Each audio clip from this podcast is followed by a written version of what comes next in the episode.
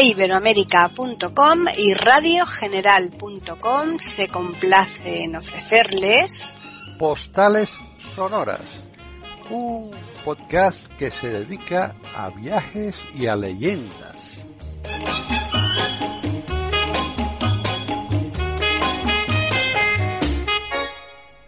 ¿Qué tal? Bienvenidos otro día más a Postales Sonoras, Cultura y Leyendas aquí en iberoamérica.com. Soy Paqui Sánchez Galvarro y nuevamente está conmigo Juan Carlos Parra para continuar con los cuadernos de sus viajes. Ya llevamos bastantes, pero aún quedan muchísimos más, ¿verdad, Juan Carlos? Sí, todavía tenemos algunas partes que recorrer. Hola, buenas tardes a todos. No he dicho nada. Buenas tardes, Paquita.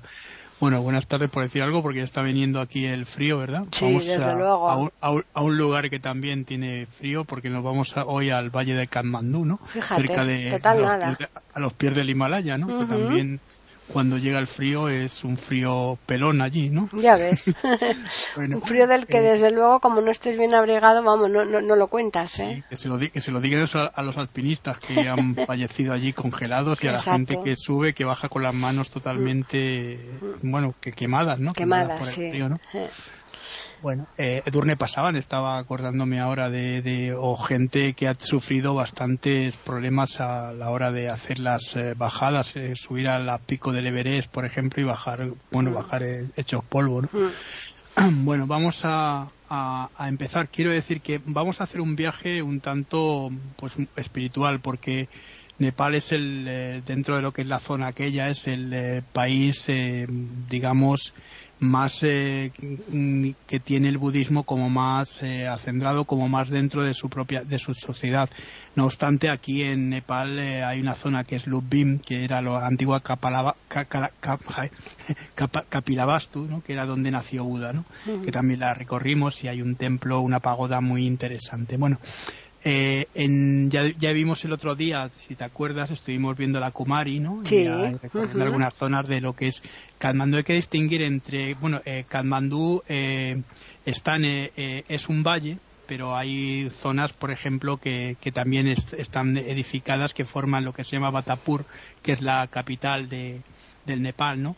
Eh, el valle realmente es- está de, eh, configura casi todo el país. Hay otras zonas que están más en el Himalaya, pero el valle en sí ya configura lo que es el país. No es un país muy grande y se puede recorrer eh, pues en pocos días eh, las zonas eh, más importantes turísticas, ¿no? Que son las que vamos a ver nosotros. Y si te parece bien, vamos a empezar con las estupas importantes y definir lo que es una estupa y para qué sirven y cómo se empezaron este tipo de digamos cenotafios porque en realidad son no hay no hay enterramientos porque sabes que el budismo incinera los cuerpos Sí. pero sí se guardan reliquias de los grandes budas y de los grandes monjes eh, budistas que han tenido importancia para esta a ver, yo no le llamaría religión, es una filosofía de vida que se ha convertido en religión. Es cierto que cuando llega al Tíbet y se jerarquiza, entonces sí aquí se convierte en religión, porque la religión, el problema está en la jerarquización de, de, la, de la idea o del mensaje dado por, en este caso, por, por Gautama Siddhartha, el Buda, ¿no? Bueno, pues eh, eh, a lo que estábamos. Las estupas son eh, una forma de entrenamiento que empiezan, fíjate, curiosamente, con un rey indio, que es Asoka, que es el que unifica todo lo que es la, India de, de central, ¿no? Hasta el estado de Orissa. Bueno, pues las primeras enterramientos para poner, eh, distinguir que había una personalidad, porque él también era budista del budismo y que se enterraban allí las reliquias, eh, eran una especie de montículos de piedras en forma de media naranja, ¿no? Bueno, o intentando simular una montaña. Aquí lo que se ha hecho es, eh, eh, tomando ese estilo, pues crear unas especies, como te decía el otro día, una especie como de medias pelotas blancas, que son muy bonitas vistas desde lejos, y con una especie de, de- de- de templete arriba de la, de, la, de la media naranja volcada, ¿no? Sí.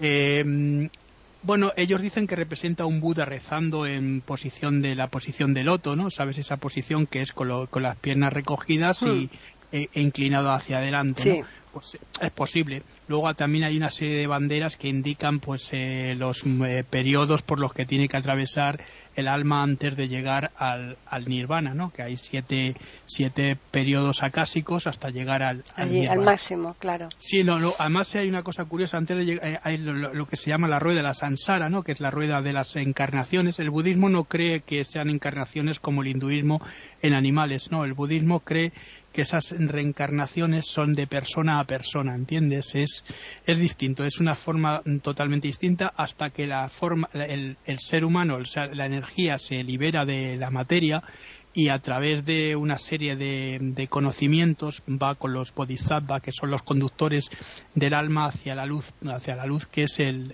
el nirvana, simplemente pues es el paraíso eh, de la religión cristiana o católica o, judaísta o el paraíso de los musulmanes, quiere decir siempre esa luz que es a la que intenta ascender el alma, ¿no? Esto y esto se aprende por dos cosas. Primero el karma, que son las diferentes reencarnaciones y eh, dentro del karma está el dharma, ¿no? El dharma que tiene una serie de mm, también de principios que no vamos a decirlo aquí para no aburrir.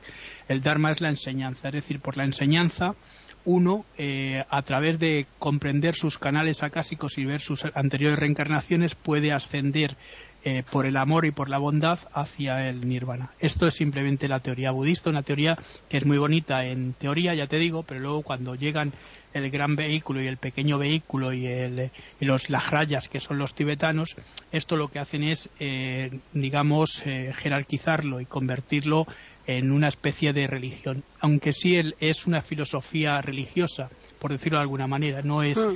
como pasa, por ejemplo, bueno, también pasa exactamente igual a lo mejor con el cristianismo primitivo, ¿no? Jesucristo da un mensaje, se crean las primeras comunidades que son comunas y esa Eucaristía era el pan que todo el mundo debía de comer todos los días, ¿no? Porque así, se, así se establece y luego ya se va transformando a lo largo del tiempo cuando en el concilio este de Nicea famoso del 325 Constantino eh, fija como digamos eh, religión oficial el, catolicismo no habla de ningún, ningún no cristianismo sino sino el catolicismo es decir una religión en la que el Papa de Roma es el, el, que va a ser la cabeza visible. ¿no? Estamos ofreciéndoles aquí en iberoamérica.com postales sonoras. Pues aquí pasa exactamente lo mismo. Bueno, eh, aquí, fíjate, hay dos estupas importantes que son las que voy a comentar. Una es Bodanat. Es un lugar muy muy bonito porque hay cafés alrededor, te puedes sentar a tomar un café mientras que ves la, la estupa. Eh, una vez que se sube a la estupa, que es una estupa muy grande también, es, ya te digo, se ve, el, joder, enseguida se ve que es así blanca, preciosa, tiene alrededor, que es una cosa donde hacen las oraciones los, los eh, monjes por la noche, que van dando vueltas, tiene 108 molinillos de oración. No sé, 108 porque es el número religioso sagrado tanto en el hinduismo como en el, en el budismo. No sé si has estado en Japón, esas campanas que hay en Tokio, no sé si has un templo que son 108 hmm. también y también hmm. se tienen que tocar. Pues cuando se reza el rosario budista o el rosario hinduista, a Krishna, por ejemplo, en el hinduismo o el budismo, se tienen que hacer esas, esos mantras que se hacen, se hacen 108 veces. Este que te dije el otro día de Om Mani Padme Hum es el más famoso, hmm. que es el que trae la paz, la alegría, la tranquilidad, el sosiego, ¿no? De rezarlo 108 veces, Om Mani Padme Hum, Om Mani Padme Hum, puede llegar a, a tener, eh, bueno, dar un, digamos, crear eh, alrededor una serie de chakras que son los que te van a dar ese bienestar, ¿no? Sí los chakras sabes que son las energías de poder, eh, positivas, ¿no? Sí. Bueno, eh, entonces, el, eh, pues eso, la, estupa en realidad contiene pelos o contienen, yo qué sé, un bastón o cualquier, una túnica que haya utilizado un monje importante o un Buda, porque no solo está el Buda eh, principal, que es Gautama Siddhartha, que sabes que la historia cuenta que él eh, nació príncipe, pero que en un momento determinado, cuando contempló los cuatro, los cuatro secretos que no le, estaban reservados, que era ver a, una, a un muerto, a un enfermo, a una persona mendicante pidiendo y, y, y la enfermedad, cuando vio estos cuatro, que eran los cuatro principios, él decidió eh, hacerse Buda para llegar a, la iluminación. Dejó a su mujer, que era Yasodhara, y, y Raúl, el, hijo, ¿no? y, se, y que por cierto, Raúl luego también fue uno de los cabecillas, también uno de los principales eh, eh, seguidores de, Buda, ¿no? También le siguió el hijo, ¿no? Y eh, decidió dejar las riquezas, el lujo, para convertirse en, en Buda, ¿no? Esta, esta, es más o menos la historia. Y, Buda nació aquí, nació en, en una zona, porque hay esta zona del, Valle de Kamandú la zona del Terai, que es donde estaba Kapilavastu, esta ciudad, que ahora es eh, Lubin, que es donde hay un templo muy bonito, que es al que luego, luego me refería, hay una pagoda, ¿no? Bueno, el, siguiente paso de la estupa es la pagoda, lo que te estaba diciendo antes, ¿no? Eh, es la evolución natural, de, eh, porque ahí también se convierte en una especie de, templo erigido hacia, hacia el nirvana, hacia la luz, eh, siempre, además fíjate, siempre se hace con, eh, em, no sé si las has visto también allí en Japón, en las pagodas, que son impares, números impares. ¿Por qué?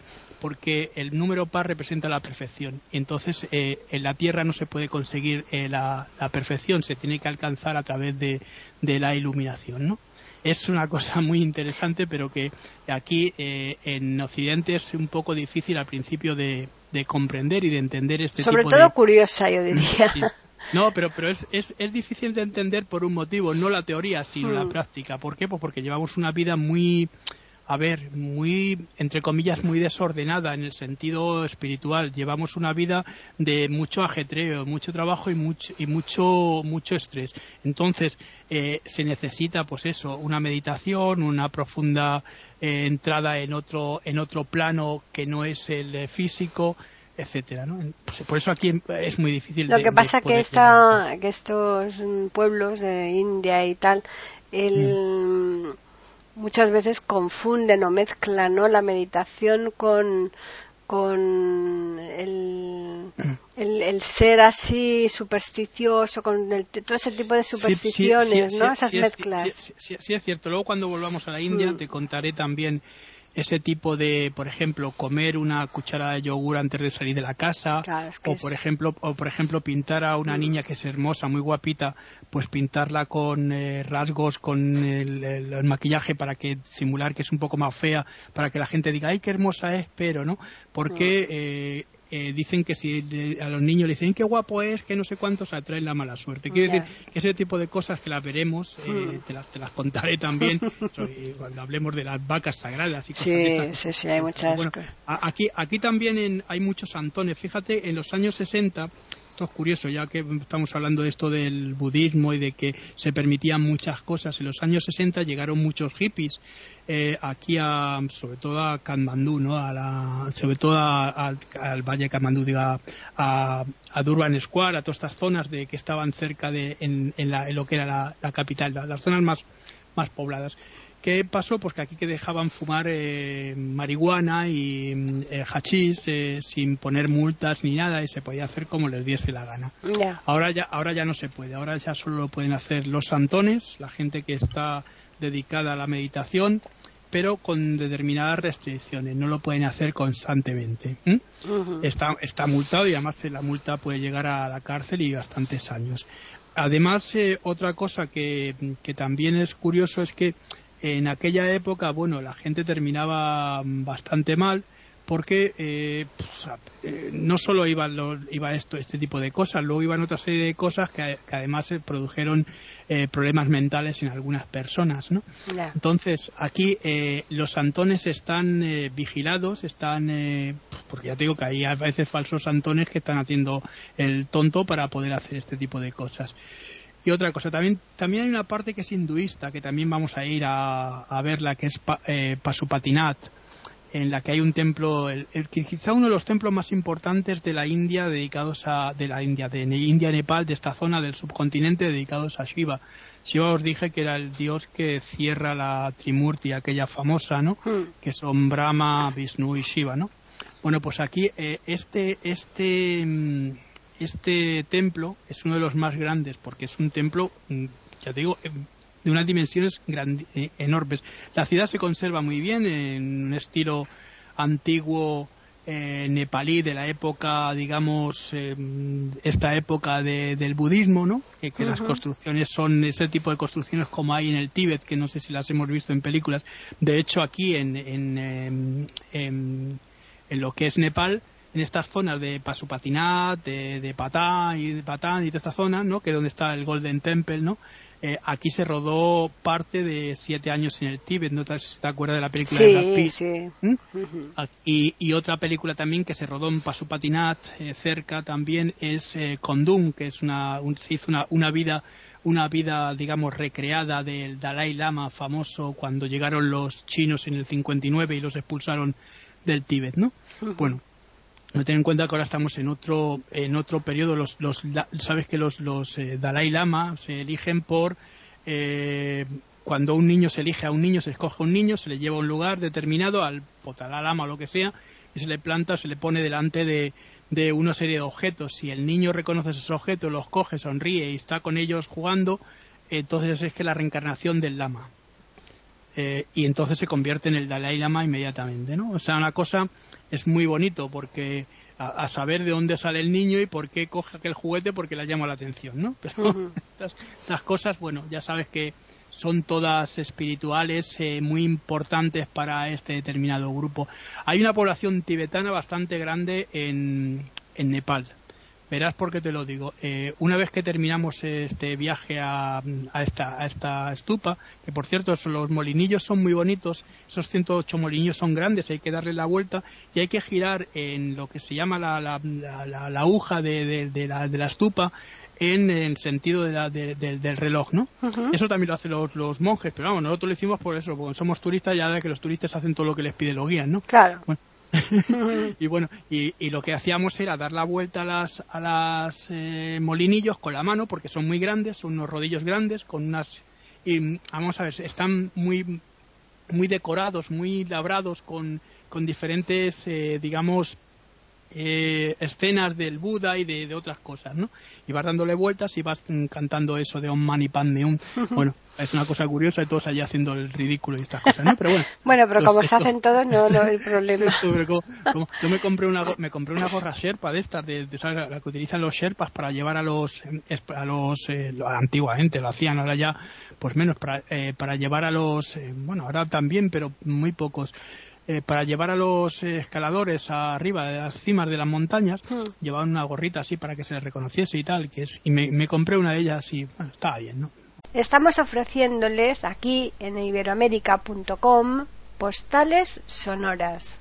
Estas cosas que, sobre todo una cosa que me sorprendió también, y ahora te lo, te lo diré también, es que los, eh, los, tanto en la India como en Nepal hay muchos chavalines, muchos niños con 8, 9 años o 5 años o 6 que hablan perfectamente español. Claro, les preguntas que cómo saben hablar español, dicen que de hablar con la gente. Claro, lógico. Pero, pero, pero, gente, yo, yo me lo estaba planteando, ¿no? Cuando estaba allí decía, joder, pero si es que estos niños no saben ni dónde está España y cómo hablan español.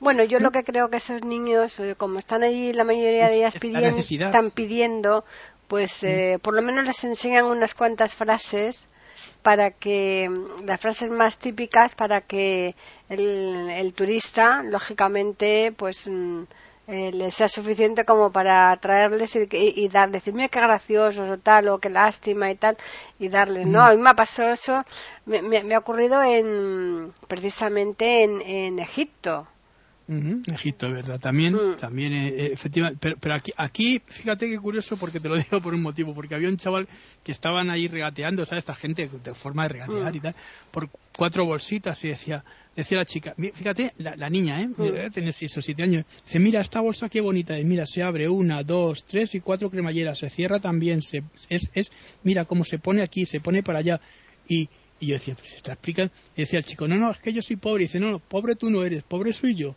Mm.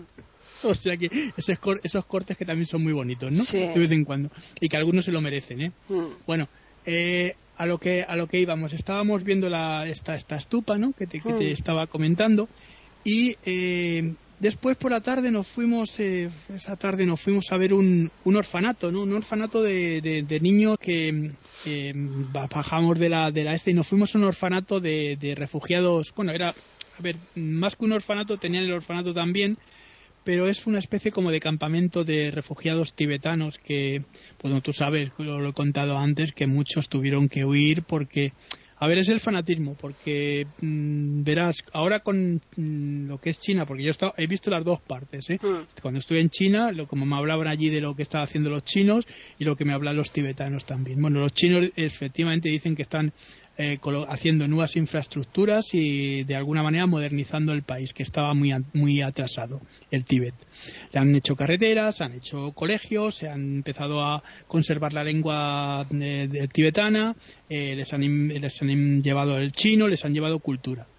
Eso dicen los chinos. Los tibetanos dicen que no, que claro, que es que ellos han expulsado al Dalai Lama, al Panchalama, que les han dejado sin su cultura, sin su conocimiento y se han tenido que marchar. Y la realidad pues que eh, Tíbet vivía una época feudal, evidentemente es, eh, siguiendo la cabeza, como pasa en muchos países musulmanes. ¿eh? El Tíbet tenía la cabeza visible, que es el Dalai Lama, el Panchalama, que es el que más controlaba porque era el que llevaba realmente el país, porque es el que lleva las finanzas, y los siervos, que son los que trabajaban siempre para el, para el palacio. Entonces, es un régimen, eh, digamos, feudal, feudal, puro. Ya no hablo de semi-feudal, estoy hablando de un, régimen en el que trabajaba la gente para, para, para, para Dalai Lama. Entonces, yo creo que al darles un poco más de, de libertad, entre comillas, porque los chinos también vienen con su imposición comunista, hmm. pues entonces se ha creado hay un conflicto extraño conflicto extraño que no va a parar hasta que el Tíbet pues intente ser independiente con la ayuda de otros países, por ejemplo, como Estados Unidos.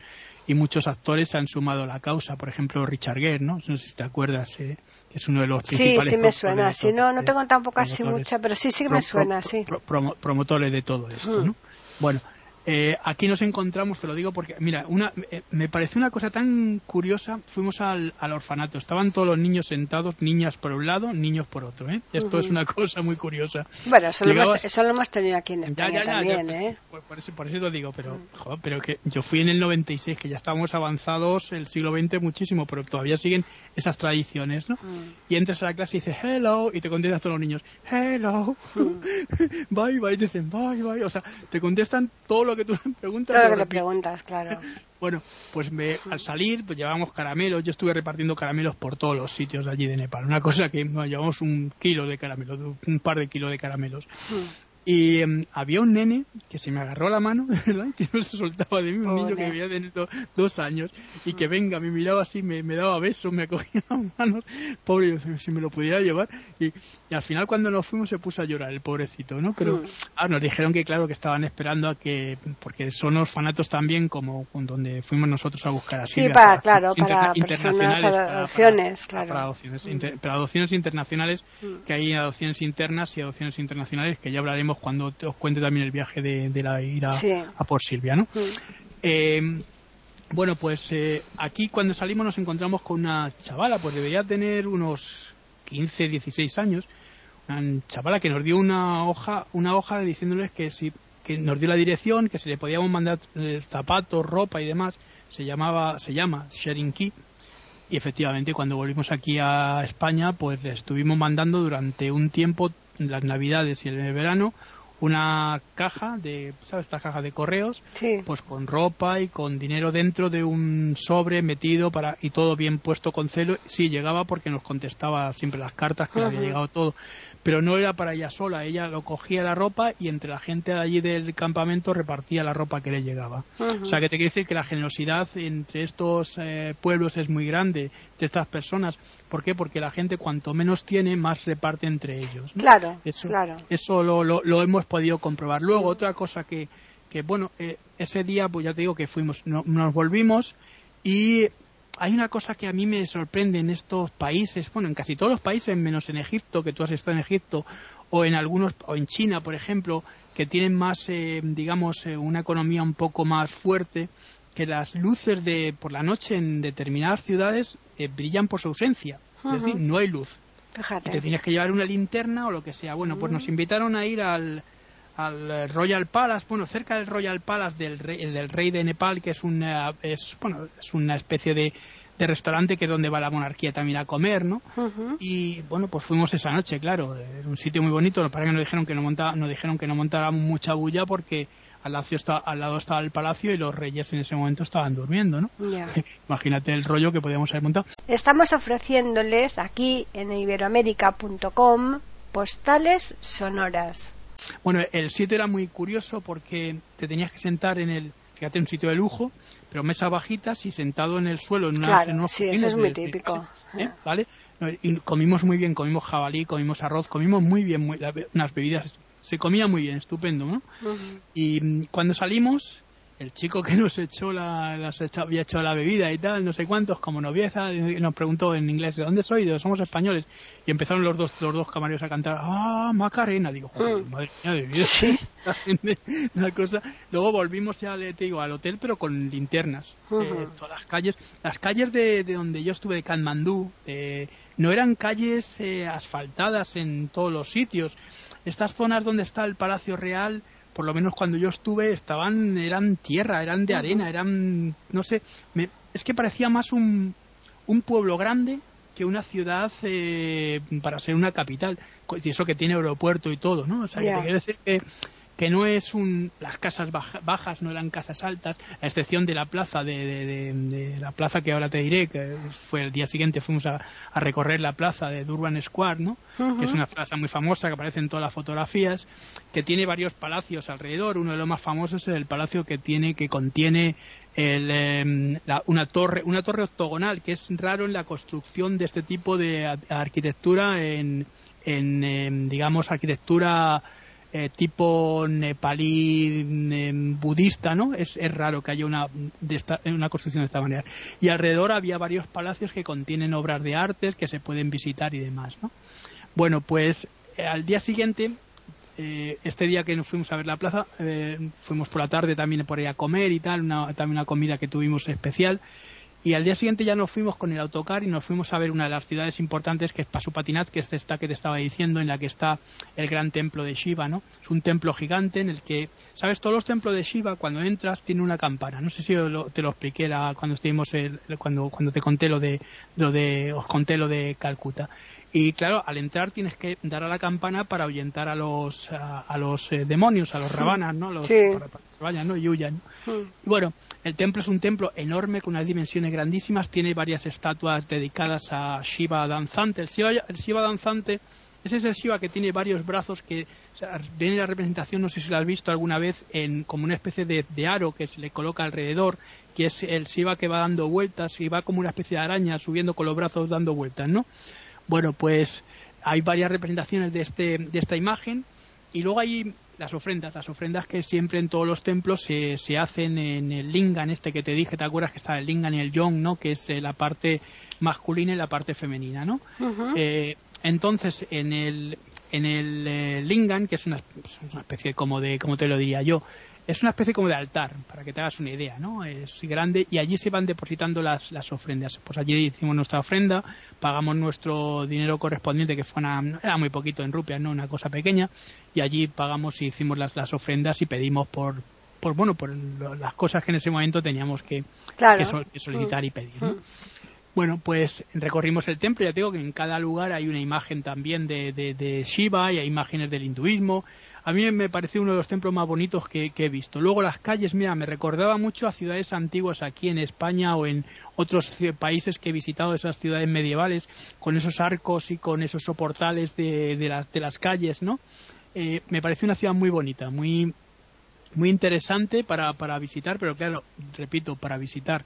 Eh, muchas veces cuando he ido a sitios, por ejemplo en Holanda, que me han parecido bonitos como Market y Volendar, por ejemplo, que son esos, esas eh, eh, ciudades con casitas de dos aguas, de madera. ¡Ay, qué bonito! Yo le decía a la gente, bueno, es muy bonito, es verdad, para visitar, pero tú vivirías aquí en el invierno. Claro.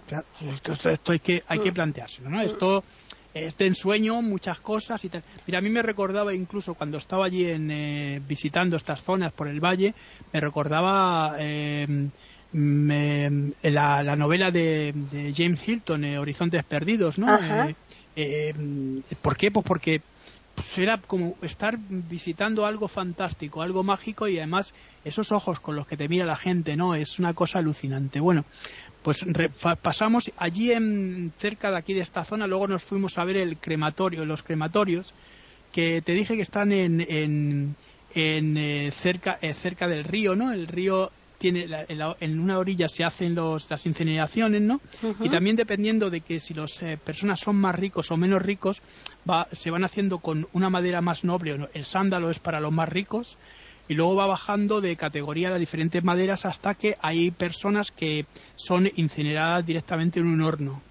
Y esas, esas eh, digamos... Esos son eh, los paupérrimos. Sí, y las, las, cenizas luego eso van, eh, esos son los, los parias entre los parias, los intocables, ¿no?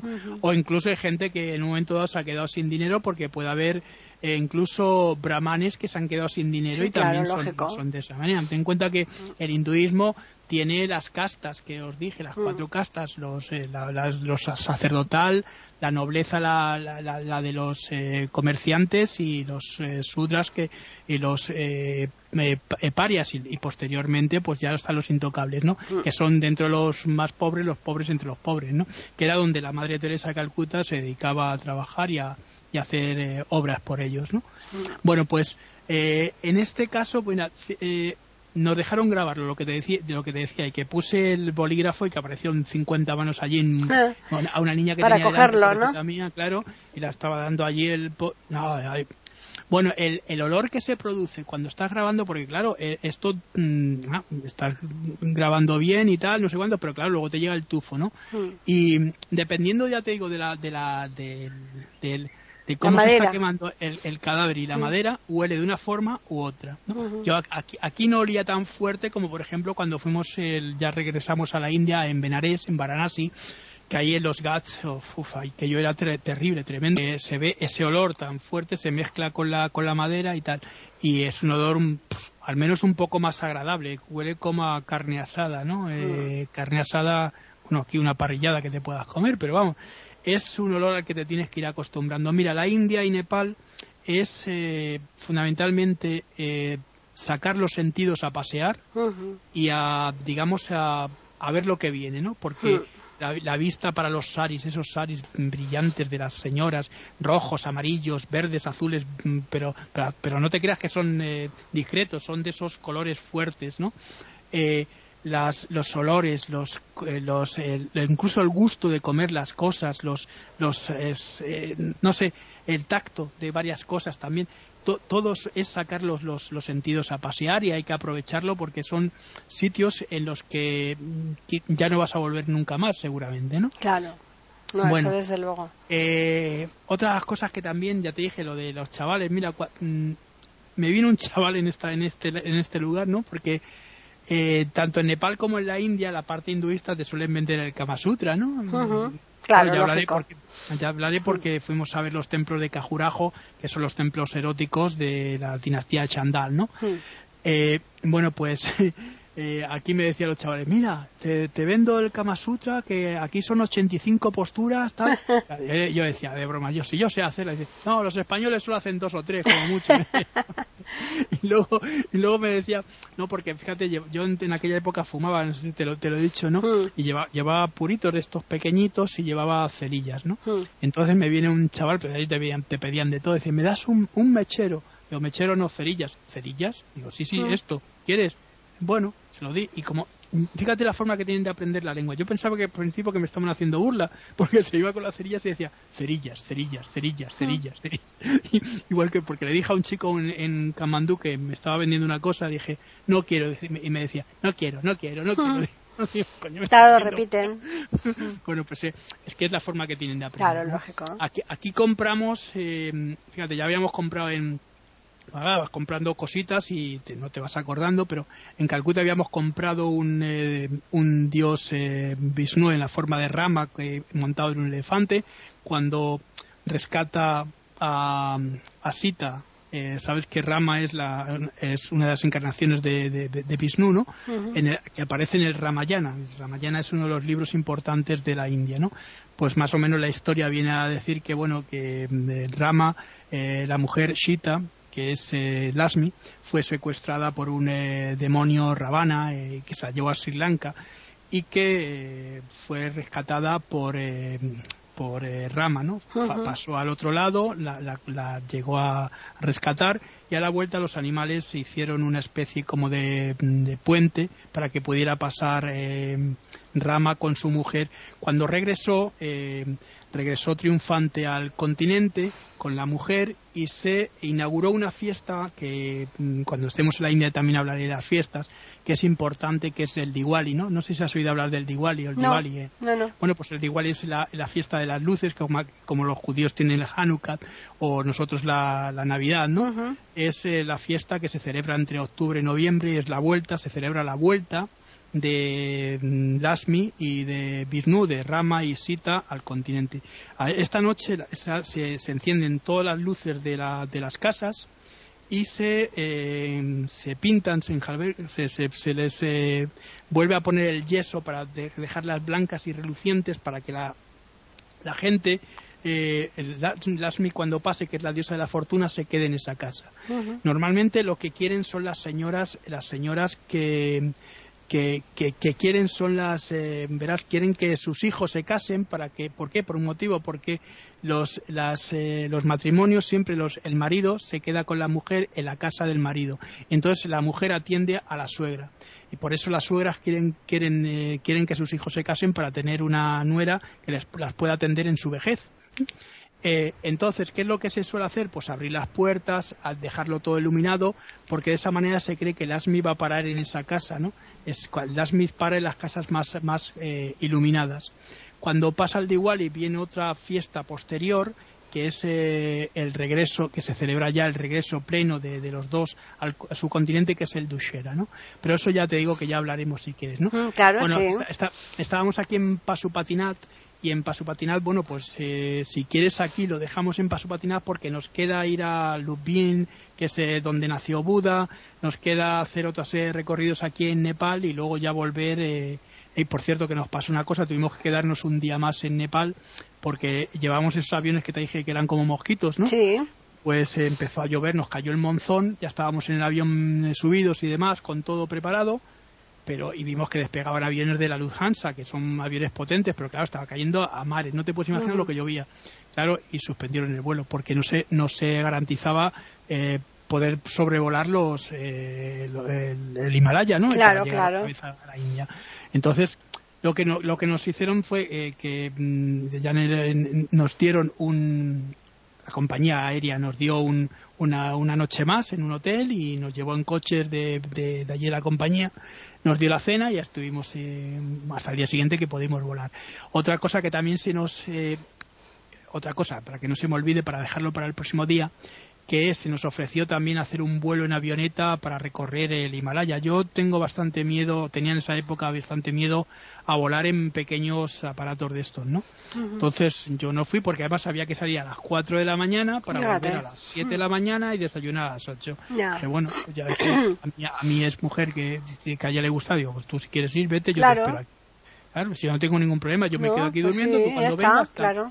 Pues, pues sí. Eh, sí. pues eso. Y, nada, lo que pasa que es eso, como en todos los sitios, ya te contaré, porque había gente que se quería quedar con las ventanas, las ventanillas, sin dejar a nadie, bueno, y aquello fue, por lo visto, un, un poco un poco rollo y un poco escándalo para otras personas, porque pidieron la devolución del dinero. Bueno, la suerte es que no fuimos, ¿no?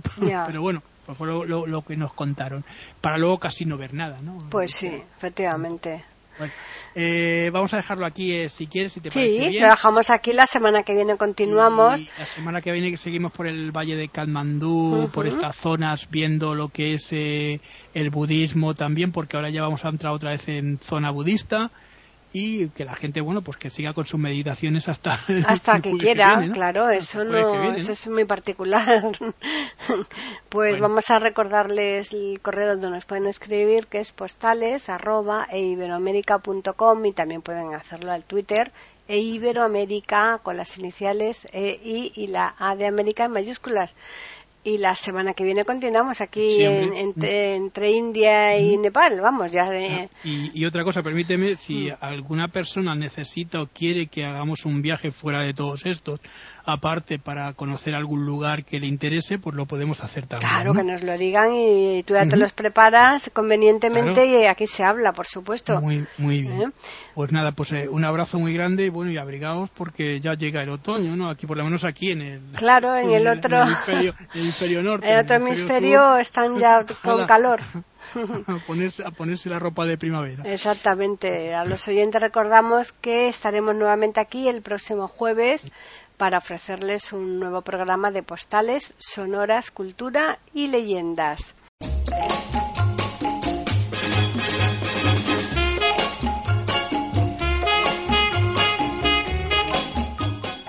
Acaban de escuchar nuevo episodio de Postales Sonoras, ese podcast que cada semana emitimos con mucho gusto en iberoamerica.com y radiogeneral.com.